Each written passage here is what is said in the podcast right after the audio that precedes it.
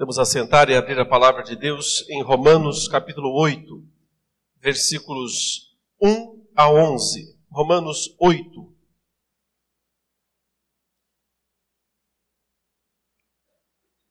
Os versos 1 a 11. Assim diz a palavra de Deus. Agora, pois, já nenhuma condenação há para os que estão em Cristo Jesus. Porque a lei do Espírito da vida em Cristo Jesus te livrou da lei do pecado e da morte. Porquanto o que fora impossível à lei no que estava enferma pela carne, isso fez Deus, enviando o seu próprio Filho em semelhança de carne pecaminosa e no tocante ao pecado.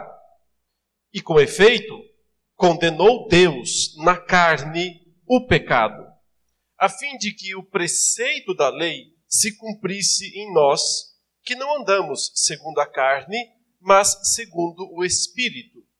Porque os que se inclinam para a carne cogitam das coisas da carne, mas os que se inclinam para o Espírito, das coisas do Espírito.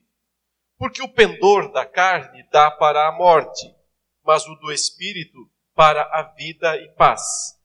Por isso, o pendor da carne é inimizade contra Deus, pois não está sujeito à lei de Deus, nem mesmo pode estar.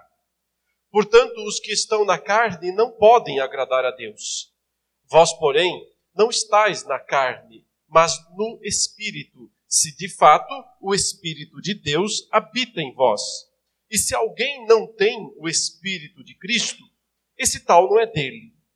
Se, porém, Cristo está em vós, o corpo, na verdade, está morto por causa do pecado, mas o espírito é vida por causa da justiça. Se habita em vós o espírito daquele que ressuscitou a Jesus dentre os mortos, esse mesmo que ressuscitou a Cristo Jesus dentre os mortos, vivificará também o vosso corpo mortal por meio do seu espírito que em vós habita. Vamos orar. Nesta hora, ó Deus, em que nós lemos a tua palavra, nós te suplicamos em nome de Jesus que tu nos ilumines para uma plena compreensão do que está escrito. Reconhecemos, por uma leitura mesmo superficial, a complexidade, as grandezas, a profundidade do texto que lemos. E precisamos que tu mesmo nos instruas e nos ajudes a compreender o que está escrito não apenas para que nossas mentes sejam assim esclarecidas, mas também para que a nossa vontade seja transformada e modificada e produza assim as ações necessárias em resposta ao que nós aprendemos na tua palavra. Nos abençoe nesta manhã em todo este culto, para a glória do teu nome, em nome de Jesus. Amém. Meus queridos irmãos, qual é o grande assunto? Qual é o assunto principal de toda a Bíblia? De toda a Escritura? Qual é a principal preocupação da Escritura? É claro que ela tem inúmeros assuntos, fala sobre muitas coisas, é um livro amplo, complexo, que revela em muitos níveis a vontade de Deus, os seus atributos, a sua existência, enfim, há muita coisa sem dúvida na Escritura. Mas algo se destaca, do início ao fim. E tem a ver, como nós sabemos muito bem, a nós, com a nossa situação diante dele como pecadores. Esse é o ponto mais uh, uh, onipresente, digamos assim, em toda a Bíblia.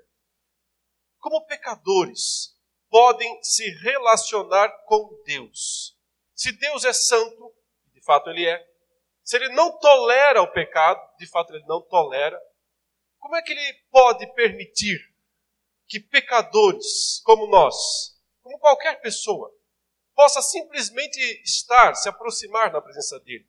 Né? Quem habitará com aquele que é o fogo consumidor, a Bíblia diz? Quem poderá subir ao monte do Senhor? Quem é que pode se achegar ao seu santo monte? Impossível. Por causa das nossas falhas, nossas transgressões.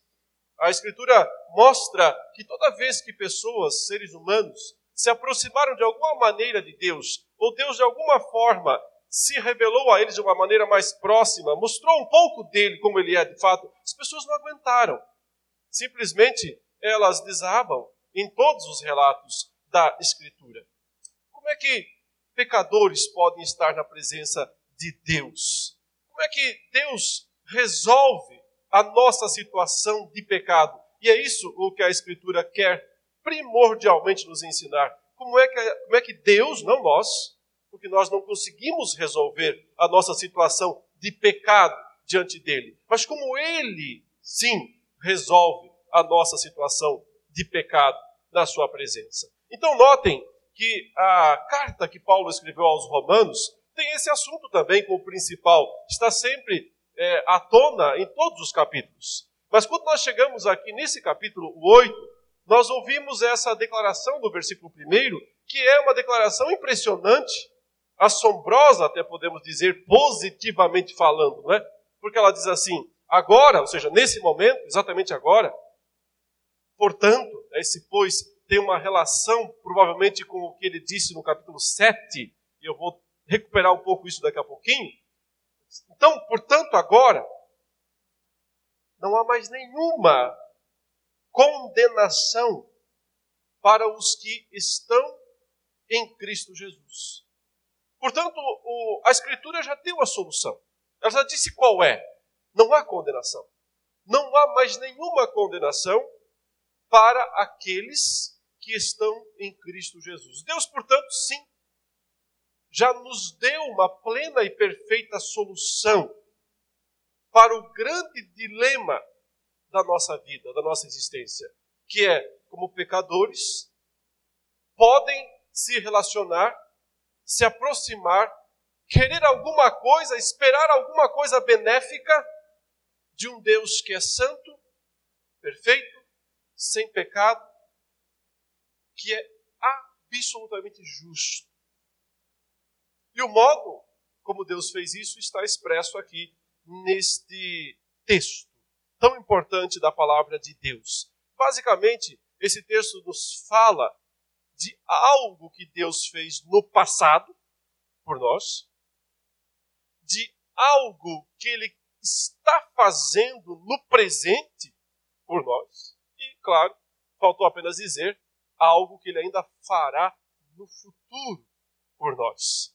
Essas três esferas temporais são cobridas pela graça de Deus, pela misericórdia de Deus, pela ação poderosa de Deus, que garante desse modo que nós nunca seremos condenados pela justiça de Deus. Porque o ponto é, nós devíamos ser. O ponto é esse. Todos nós devíamos ser condenados, sim, pela justiça de Deus. Porque todos nós somos pecadores. Mas ainda assim, encontramos na graça, na misericórdia de Deus, a absolvição de todos os nossos pecados. Então, portanto, esse é um ato da extrema graça e misericórdia de Deus. Mas como ele funciona? que tem relação com esses três, essas três esferas temporais que eu mencionei aqui: o passado, o nosso presente e também o nosso futuro. É isso que nós podemos ver nesses 11 versículos que nós lemos. Note que a situação de pecado do ser humano, de qualquer maneira, ela está muito bem descrita no capítulo 7. É claro, o capítulo 7, eu imagino que você conheça esse capítulo, já tenha lido esse capítulo, ele é alvo de grandes debates entre os estudiosos, principalmente da carta de Paulo aos Romanos. Por quê? Porque Paulo descreve o capítulo 7 uma situação de extrema submissão ao pecado por parte do homem. Ele diz: Eu sou um homem miserável, porque eu não consigo fazer o que Deus quer. Eu não consigo fazer o que a lei de Deus exige de mim. Então, eu sou um homem miserável por causa disso. Muitos estudiosos entendem que Paulo, nesse caso, está falando não do homem convertido, daquele que já nasceu de novo, que já experimentou a transformação do coração, mas que ele está falando, hipoteticamente, ou descrevendo alguém que nunca de fato conheceu de fato a Jesus, talvez ele próprio, o Paulo, antes de conhecer a Jesus. E que então lá no passado, antes de ter conhecido a Cristo, ele era assim, né, pecador e que mesmo querendo intimamente obedecer à lei de Deus, já que ele era um fariseu, conhecia a lei de Deus, mas mesmo assim ele não conseguia cumpri-la. Mas depois da conversão, então, as coisas mudaram. É assim que às vezes esse texto do capítulo 7 é interpretado por boa parte dos intérpretes. Mas uma boa parte dos intérpretes também acredita que não, que ele está dizendo a situação atual mesmo dele. De alguém que, embora já sendo uma nova criatura, já tendo nascido de novo, já conhecendo a Deus, ainda não consegue vencer certos pecados. Meu ponto aqui não é tratar do capítulo 7, posso até fazer em outro momento, mas de qualquer forma, o que importa dizer é que o capítulo 7 mostra, de uma forma ou de outra, que o pecado é o grande problema. E que ele tem que ser solucionado de alguma forma. E que nós não conseguiremos fazer isso. Parece que o grande ensino do capítulo 7, seja interpretado de uma maneira ou de outra, é que nós não conseguimos dar solução para os nossos pecados. Nós não temos solução para eles.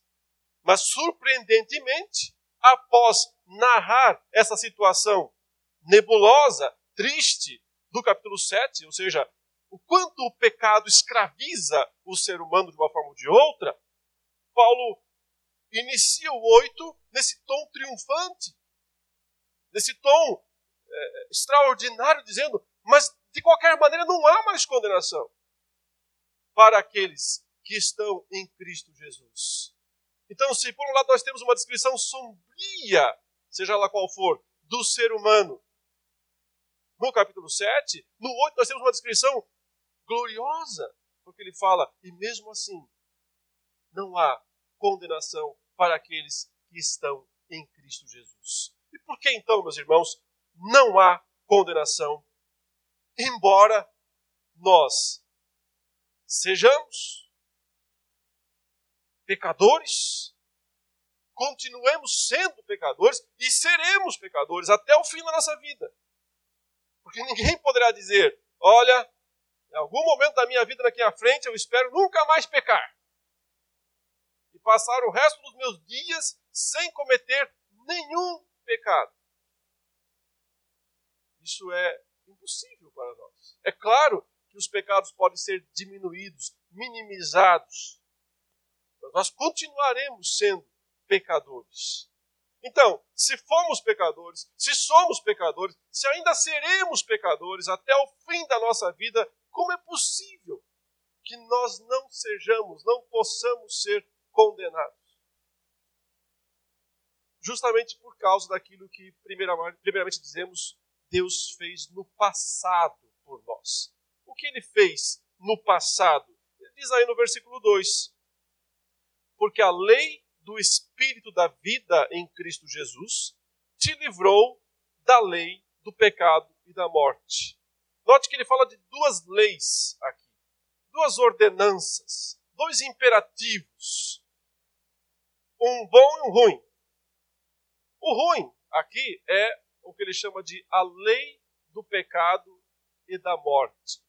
Paulo nunca acha que a lei de Deus é uma coisa ruim. Jamais ele vai dizer isso. Mas ele diz sim que ela se tornou ruim para nós por causa dos nossos pecados. Então a, a relação é simples. Nós pecamos, o nosso pecado contraria a lei de Deus, consequentemente a lei de Deus se volta contra nós. Simples, óbvio. Ela se volta contra nós, exigindo a nossa condenação. Se nós não pecássemos, essa lei nos aplaudiria. Mas como nós pecamos, essa lei, que é boa, que é perfeita, que é santa, que não tem nenhum problema em si mesma, se torna um algoz, se torna uma justiceira contra nós mesmos, exigindo a nossa condenação. Essa lei é a lei do nível 1, digamos assim. Todos os seres humanos estão debaixo desta lei, porque todos são pecadores. E todos, portanto, têm que ver a lei se voltando contra eles dessa maneira agressiva, condenatória. Até que então, até que eles experimentem, até que eles estejam em Cristo Jesus. Isso tem a ver com a conversão, evidentemente, com a fé, com o arrependimento. Então eles passam para uma, uma segunda esfera da lei, que o apóstolo Paulo chama aqui de lei do Espírito da vida. E o que ela faz? Ela se contrapõe à lei do pecado e da morte. Tem a ver, portanto, com o Espírito, o Espírito Santo, o qual, na sequência do texto, será abordado novamente e explicado com mais detalhes. Mas o que Paulo está dizendo é o seguinte: lá no passado, Deus precisou punir alguém em nosso lugar. E esse alguém não foi outro senão o próprio filho dele. Por isso ele diz que o que a lei não podia fazer, porque ela estava, temos uma expressão interessante, enferma, fragilizada por causa do pecado, no sentido é esse, já que nós temos pecado, a lei não tem outra opção a não ser nos condenar. Então ela não tinha como nos salvar por causa do nosso pecado. Isso Deus fez, o que ela não podia fazer, Paulo fala, enviando o seu filho. Veja, leia o texto.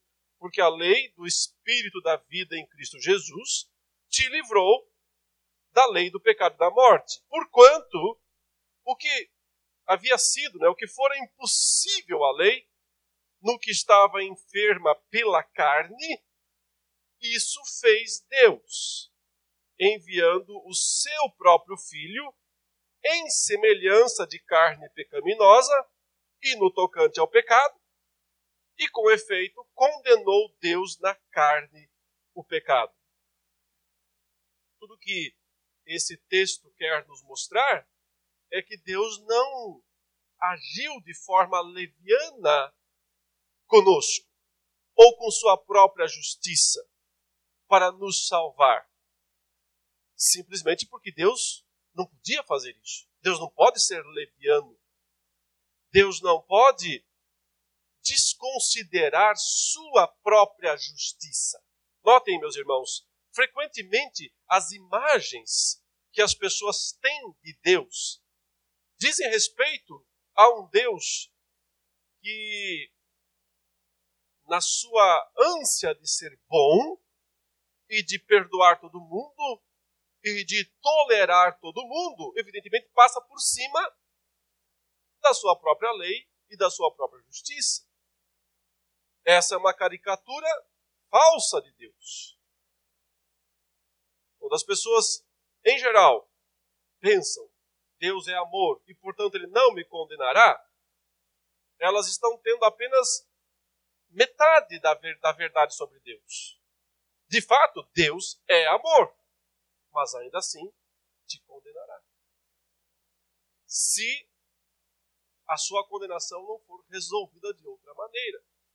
Se a solução para os seus pecados não for feita de alguma forma.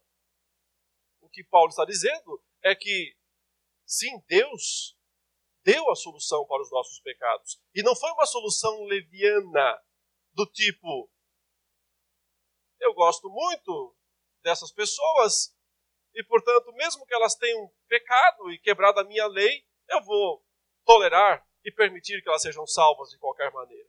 Isso seria uma solução leviana. Isso mostraria que o próprio Deus não zela pela sua lei. Como ele poderia querer que os homens zelassem se ele próprio não fizesse isso? Seria uma solução leviana.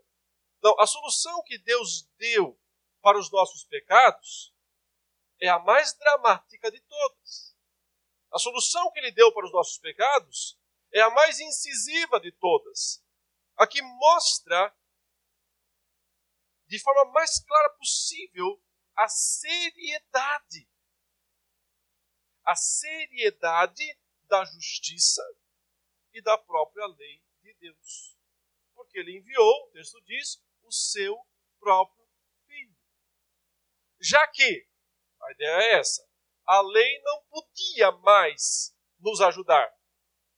Por que não podia mais nos ajudar? Porque agora ela só pode nos condenar, nós somos pecadores, desde que Adão pecou. A lei não tem outra função, ela não pode fazer outra coisa a não ser nos condenar.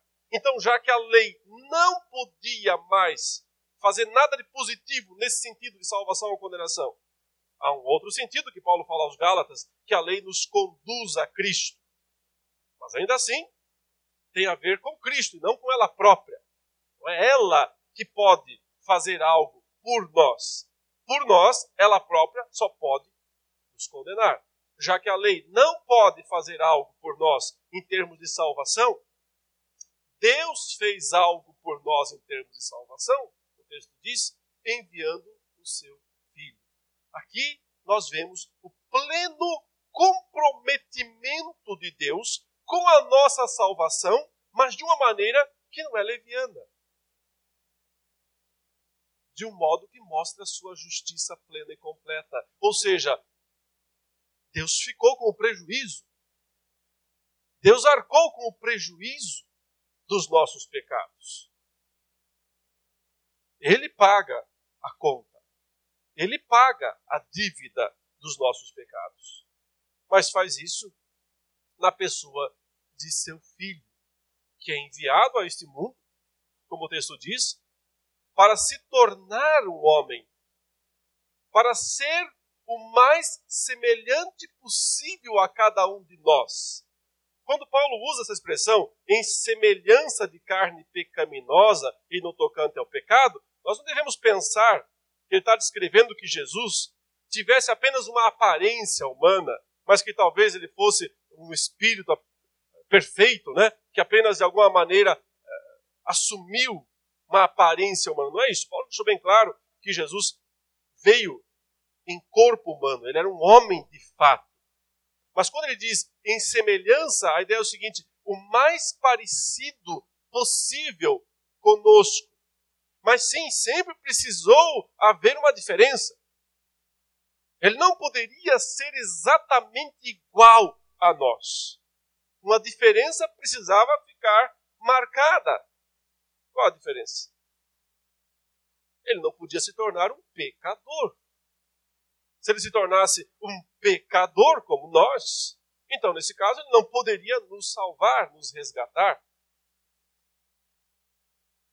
O pecado ele não provou, porque ele não cometeu nenhum delito, nenhum pecado. E só por isso é que o seu sacrifício, na verdade, é suficiente para nos salvar, para pagar a nossa dívida mas ele foi submetido ao pecado, aos testes do pecado, às tentações do pecado, por toda a sua vida.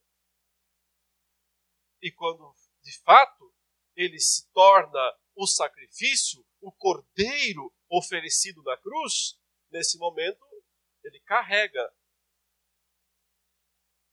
a culpa dos nossos pecados. Quando ele se torna o maldito pendurado no madeiro.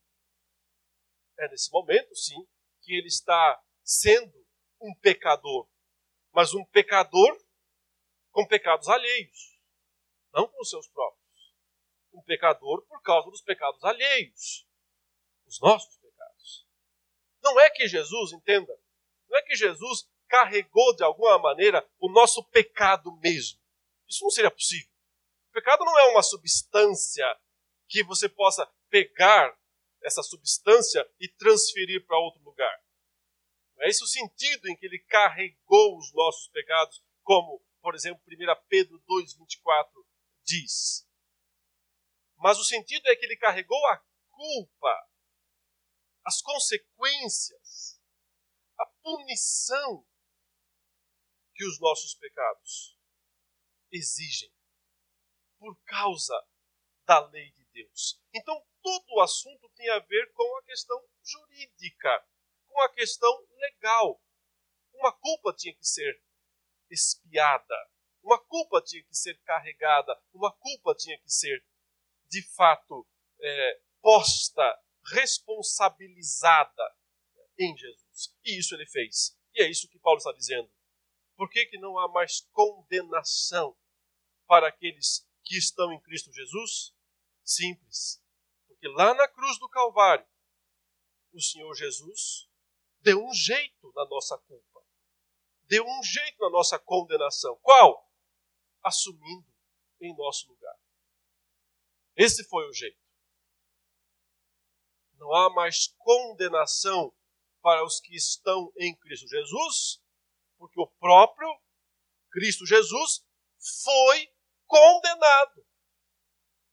Condenado no lugar desses que somos nós, os pecadores. Note que Jesus foi condenado pelo, pela autoridade romana. Mas aí nós temos uma situação meio complicada, não é? Porque, na verdade, Pilatos, quando condena Jesus à morte, ele o condena por pressão popular. Porque ele mesmo percebe que Jesus não é culpado do que ele está sendo acusado pelas pessoas, mas o condena por pressão popular. Isso mostra que ele é um condenado sem culpa. Ele não carrega uma culpa pessoal para ser condenado. Mas ainda assim, ele tem que ser condenado. Contudo, quando ele está ali na posição de receber o nosso pecado sobre ele, a nossa condenação sobre ele, nessa hora, podemos dizer que ele está sendo justamente condenado. Quando Pilatos o condenou, foi uma condenação injusta. Não havia culpa nele para que ele fosse condenado. Você entende isso? Ele não era culpado daqueles fatos relatados. E de nenhum pecado, na verdade. Mas eu quero dizer, quando ele está morrendo na cruz em nosso lugar, ele está sendo justamente condenado. Não é uma condenação injusta agora, ela é justa. É justa porque ele está sendo responsabilizado pelos nossos pecados. E os nossos pecados merecem uma condenação justa diante de Deus. Não há condenação para os que estão em Cristo Jesus, porque Jesus foi condenado em nosso lugar. Esse é um fato do passado, um fato consumado, definitivo. Mas o apóstolo Paulo diz que isso tem um efeito também no nosso presente, no nosso agora. E é por isso que ele começa dizendo: agora, portanto, não há mais nenhuma condenação. Não é só lá no passado, mas agora também algo sendo feito por Deus no presente, nesse exato momento, na vida de cada um dos irmãos e irmãs em Cristo Jesus. E que garante também, como consequência daquele ato do passado que Cristo realizou na cruz, garante também, agora no presente, que não há nenhuma condenação para você e para mim, mesmo que você e eu ainda sejamos pecadores. E o que é isso? Tem a ver com a habitação do Espírito Santo de Deus na vida do crente.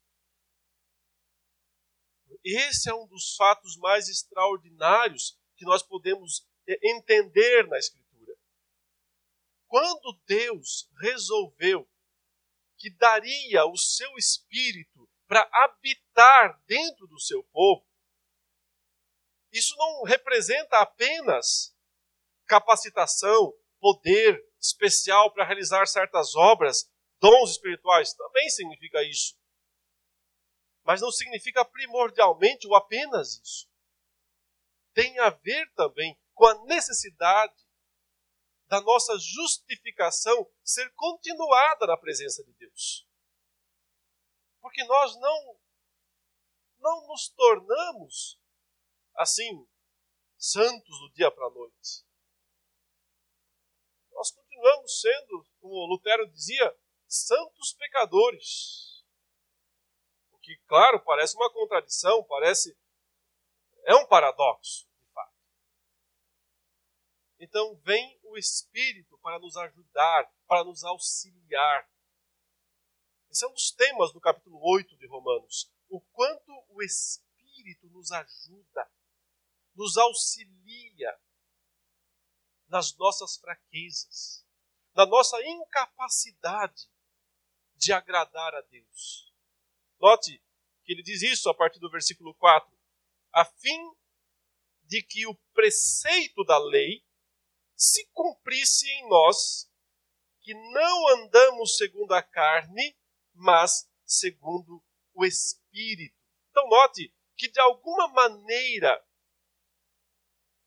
o preceito da lei, antes de nós estarmos em Cristo, nunca se cumpria em nossa vida, ao contrário, só o que tínhamos a oferecer a Deus era quebra, transgressão dessa mesma lei. E, por consequência, essa mesma lei apontava sua espada para nós, sendo, portanto, prejudicial nesse sentido. Mas agora que estamos em Cristo Jesus, Paulo fala, o preceito da lei se cumpre em nós. Ele não diz, nós cumprimos o preceito da lei. Não confunda. Ele não diz, nós agora conseguimos cumprir plenamente a lei de Deus. Não, nós não conseguimos.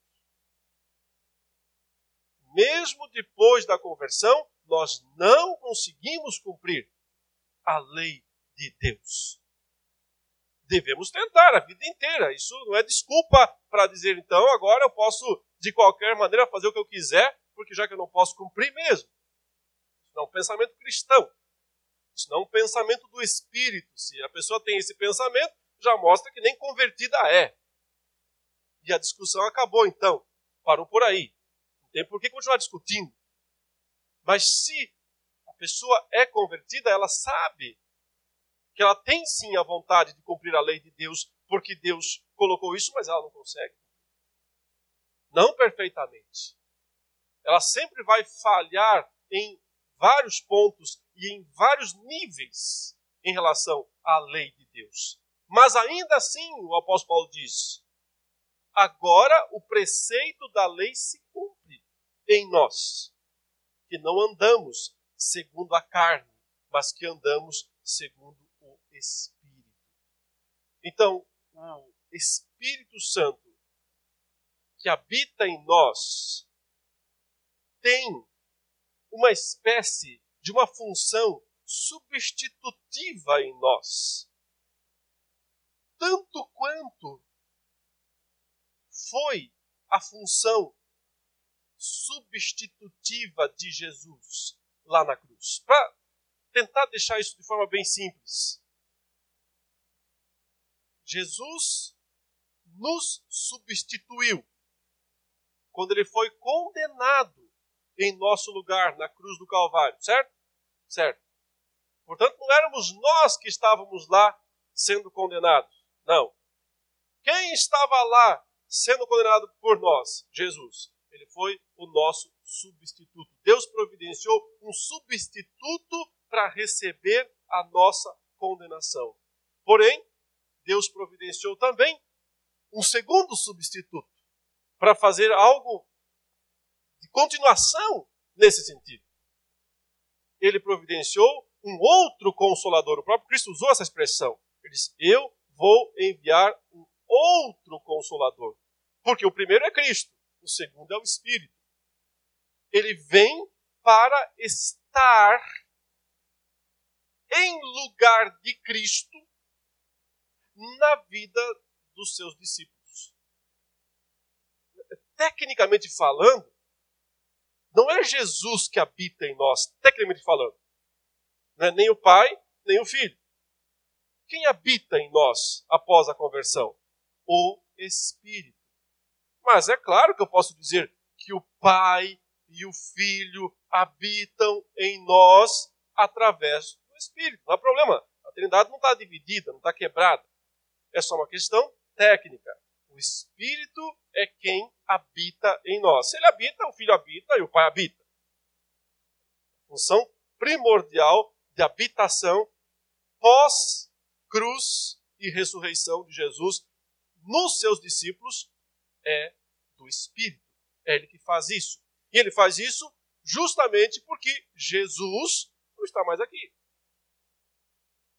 Jesus morreu, ressuscitou e subiu aos céus. Está assentado à destra de Deus, governando céus e terra. Essa é a função primordial de Cristo após a ressurreição.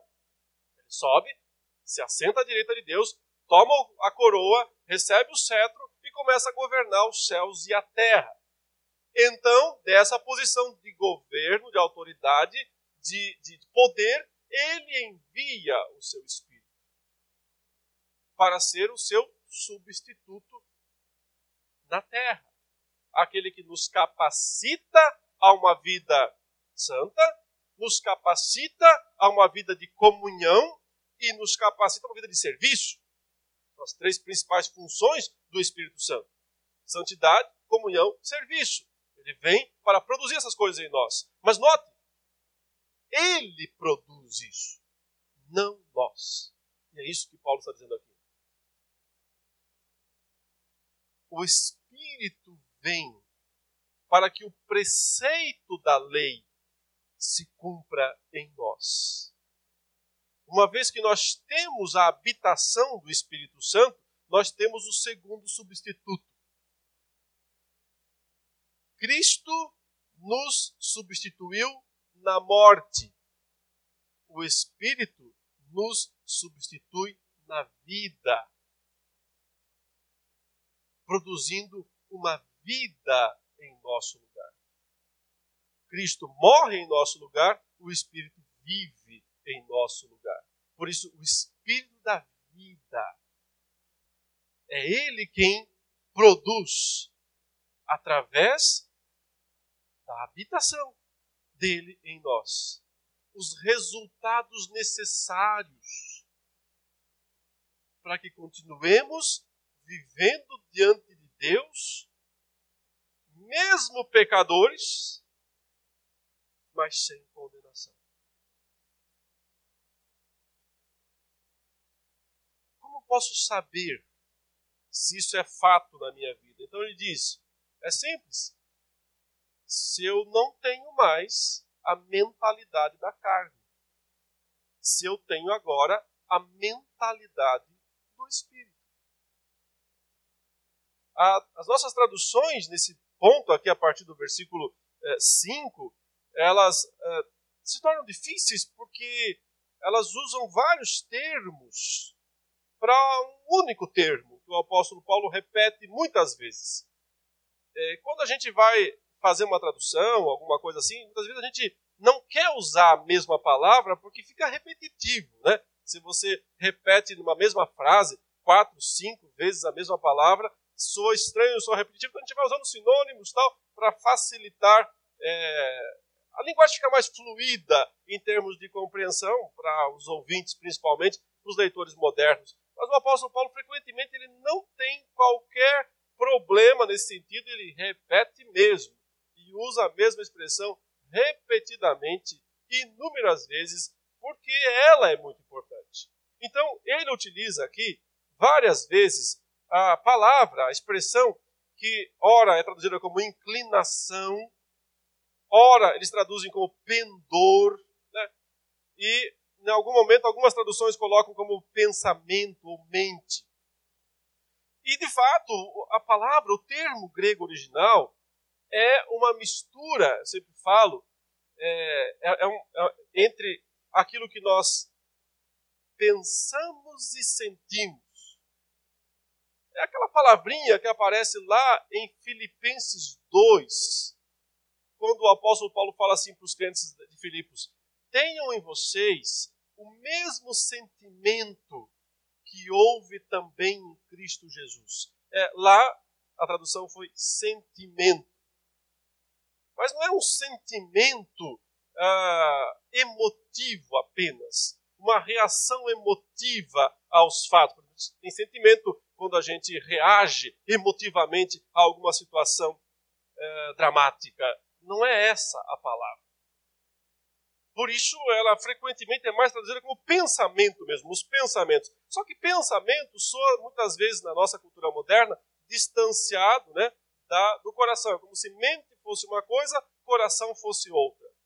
Mas a maneira como a Escritura interpreta o ser humano não faz essa distinção entre mente coração. Uma coisa só.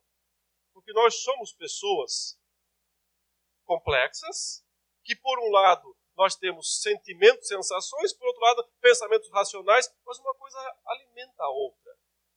Isso está muito interrelacionado.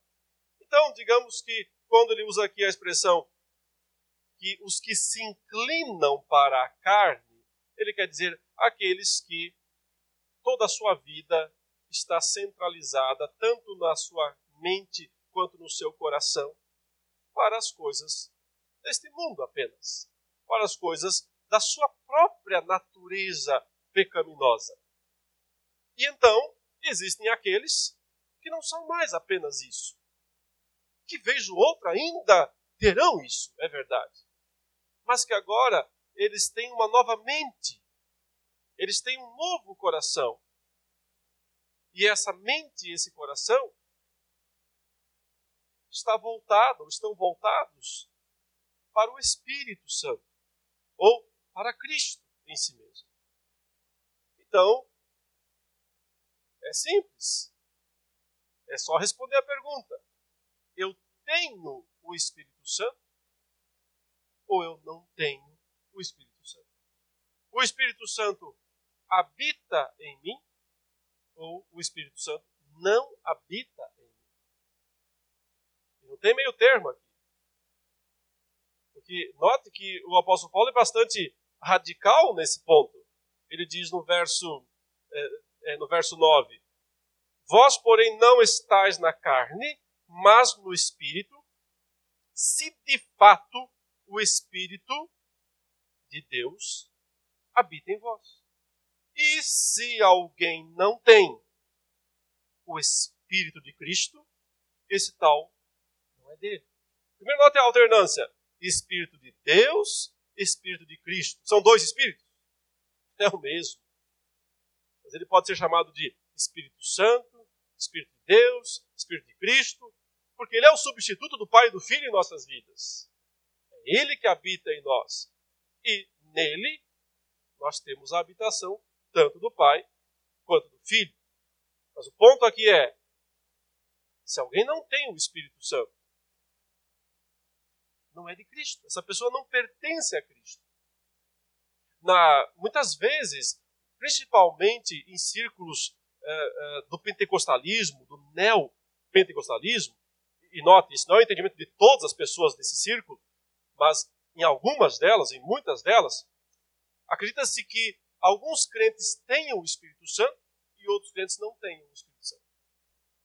E que então, aqueles crentes que não têm o Espírito Santo ainda precisam buscar de Deus receber o Espírito Santo. Mas você percebe como isso é impossível? Porque o apóstolo Paulo está dizendo: se uma pessoa não tem o Espírito do Pai, do Filho, o Espírito Santo, essa pessoa não é que ela seja um crente de segunda categoria, um crente ainda não espiritual. Não, essa pessoa não é crente. Porque ela não tem o Espírito Santo.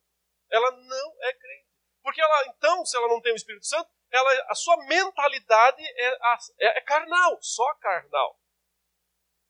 E nesse caso, não vale para ela o verso 1. Agora, pois já nenhuma condenação há para os que estão em Cristo. Não vale para ela o verso 1. Porque ela não está em Cristo. Se alguém não tem Espírito de Cristo, esse tal não é dele, não pertence a Cristo, não está em Cristo. Então não vale o verso 1 para ela. Para ela há condenação. Se há condenação, não é crente. Não tem duas classes de crentes. Só tem crente e não crente. Não crente A, crente B, crente C. Ou é crente, ou não é crente. Ou tem o Espírito de Cristo, e nesse caso não há condenação, ou não tem, e nesse caso há sim condenação para essa pessoa, porque o seu problema judicial não foi resolvido. A morte de Cristo não está valendo para ela. Portanto, não é possível que ela seja salva. Então, a habitação do Espírito Santo em nossa vida é a continuidade da obra justificadora de Deus em nós. É o que de fato garante que nós sejamos justificados. Por isso, a necessidade absoluta de ter o Espírito. Todos que nascem de novo nascem do Espírito. Necessariamente tem que ter o Espírito Santo. Nós recebemos o Espírito Santo, portanto, na conversão. Quando existe verdadeira conversão, existe também o recebimento do Espírito Santo. E é isso que garante, na prática, a nossa justificação. Então, nós temos a nossa justificação garantida, podemos dizer assim, lá no passado, na teoria, quando Jesus foi condenado em nosso lugar, mas nós temos a justificação garantida na prática quando nós somos selados com o Santo Espírito. Como Paulo fala aos Efésios, né? Quando vocês ouviram a palavra da verdade, ouviram, e creram, vocês foram selados com o Santo Espírito da promessa, o qual é o penhor da nossa herança. A garantia de que nós somos salvos e que não há condenação para nós é a habitação do Espírito em nós. Eu sei que eu tenho o Espírito? Se eu tenho a mente. Se a minha cabeça não é mais a mesma. Se a minha cabeça não é só carne, mundo, terra, se a minha cabeça foi modificada para querer as coisas do alto, as coisas de Deus. Não perfeitamente, nunca será. Nunca será perfeito isso nas nossas vidas. Continuaremos pecando. Mas o substituto em loco, o substituto em vida, garante que continuemos justificados diante de Deus, porque Ele nos auxilia, nos assiste em nossa fraqueza. Mas existe um componente futuro desse aspecto da justificação, que diz que por isso não há condenação, nem pode haver. E esse aspecto futuro é apenas então somente o dia em que o Senhor vier voltar né, para consumar a obra dele em nós. São os últimos versículos aí desse texto. O verso 11 que diz: Se habita em vós o espírito de, daquele que ressuscitou a Jesus dentre os mortos. Então ele agora aponta para a ressurreição de Cristo e relaciona isso com a nossa própria ressurreição futura. Esse mesmo que ressuscitou a Cristo Jesus dentre os mortos vivificará também o vosso corpo mortal, por meio do seu Espírito que em vós habita. Isso é escatológico, isso diz respeito ao futuro, diz respeito à ressurreição do povo de Deus. Por quê? Se nós fomos pecadores, somos pecadores e ainda seremos até o fim da nossa vida, e ainda assim isso não impede a nossa condenação e não impede por esses dois componentes já explicados. Primeiro, porque no passado o Senhor Jesus foi condenado em nosso lugar. Segundo, porque no presente o Espírito habita em nós e garante, portanto, a continuidade desse processo em nossas vidas. Mas note, em algum momento, o pecado tem que sumir. Em algum momento, ele tem que desaparecer. Nós não poderíamos permanecer pecadores por toda a eternidade e sermos salvos. Em algum momento, o pecado tem que desaparecer. E quando é que ele desaparecerá? Então o apóstolo Paulo diz: quando nós formos ressuscitados. Quando nós recebermos um corpo vivificado. Um corpo vivificado. Hoje, nós não temos um corpo vivificado. Nós temos um corpo, uma existência humana completa que envolve corpo e alma. É aquele dualismo grego que a alma é boazinha e o corpo é ruim. Somos pecadores tanto no corpo quanto na alma. E isso é corpo. Nós temos um corpo hoje que é caído. Um corpo decaído. Por isso tem dor de cabeça. Por isso você tem insônia. E talvez possa desenvolver um câncer. Espero que não, Deus o livre. Todos, todos são suscetíveis a esse tipo de decadência. Nós somos decaídos e por isso pecamos também. Por isso, mesmo sendo crentes e já nascidos de novo, ainda falhamos em obedecer à lei de Deus. Isso tem que parar. Em algum momento isso tem que parar. Vai parar quando? Quando não morrermos mais. Quando não adoecermos mais. Quando não falharmos mais. É então, de fato, que nós não pecaremos mais. Porque receberemos um corpo santo, ressuscitado, vivificado pelo mesmo Espírito. Então o pacote é completo. O pacote da nossa, da nossa não condenação, não há mais condenação para aqueles que estão em Cristo Jesus, é total, é completo, não falta nada, nenhum detalhe. Lá no passado, Deus pagou a dívida, pagou a conta, condenou Jesus em nosso lugar. No presente, o Espírito habita em nós, garante em loco, aplicado ou aplicada a nossa salvação, justificação, produzindo inclusive o fruto do Espírito. Sobre isso falaremos em outro momento, mas produzindo a transformação necessária, nunca completa, nunca perfeita, porque a perfeição está reservada para o futuro, quando recebermos um novo corpo e então esse não há mais condenação se estabelecer como uma perpetuidade. O que implica, isso é um consolo para nós, em última instância, quando nós tivermos recebido o corpo glorificado, não poderemos mais pecar. Nunca mais poderemos pecar, porque o Senhor garantirá essa perfeição eterna. Do contrário, tudo isso aqui poderia se perder outra vez. Não se perderá, porque é uma obra que Deus realizou. Isso nos leva, meus irmãos, a devermos louvar a Deus.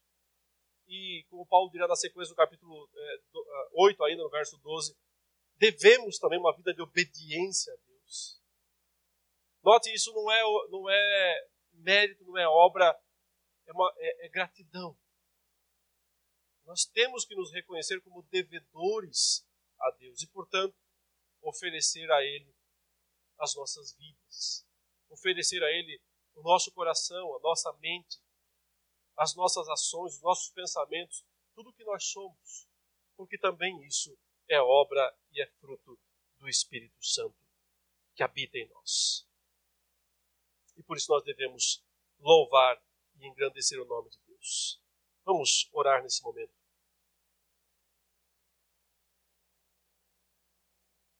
Nós te pedimos, ó Deus, no nome de Jesus, que tu continues a realizar essa plena obra de justificação em nossas vidas. Para que, ó Deus, a cada dia, pela habitação do teu Espírito Santo em nós, nós possamos experimentar mais e mais esse pensar sentir, viver do Espírito, enquanto também é minimizado em nós esse pensar, sentir ou viver da carne. Permite, ó Deus, que experimentemos a cada dia uma gratidão mais e mais, mais ampla pela tua obra, pelo que tu realizaste por nós, pela solução que tu mesmo deste pelos nossos pecados. E que, ao nos alegrarmos no Senhor por este fato, experimentemos também a plenitude do teu Espírito, que possibilita uma vida de santidade, de comunhão, de serviço ao Senhor. Isso nós te pedimos e por isso te agradecemos. Em nome do Senhor Jesus. Amém.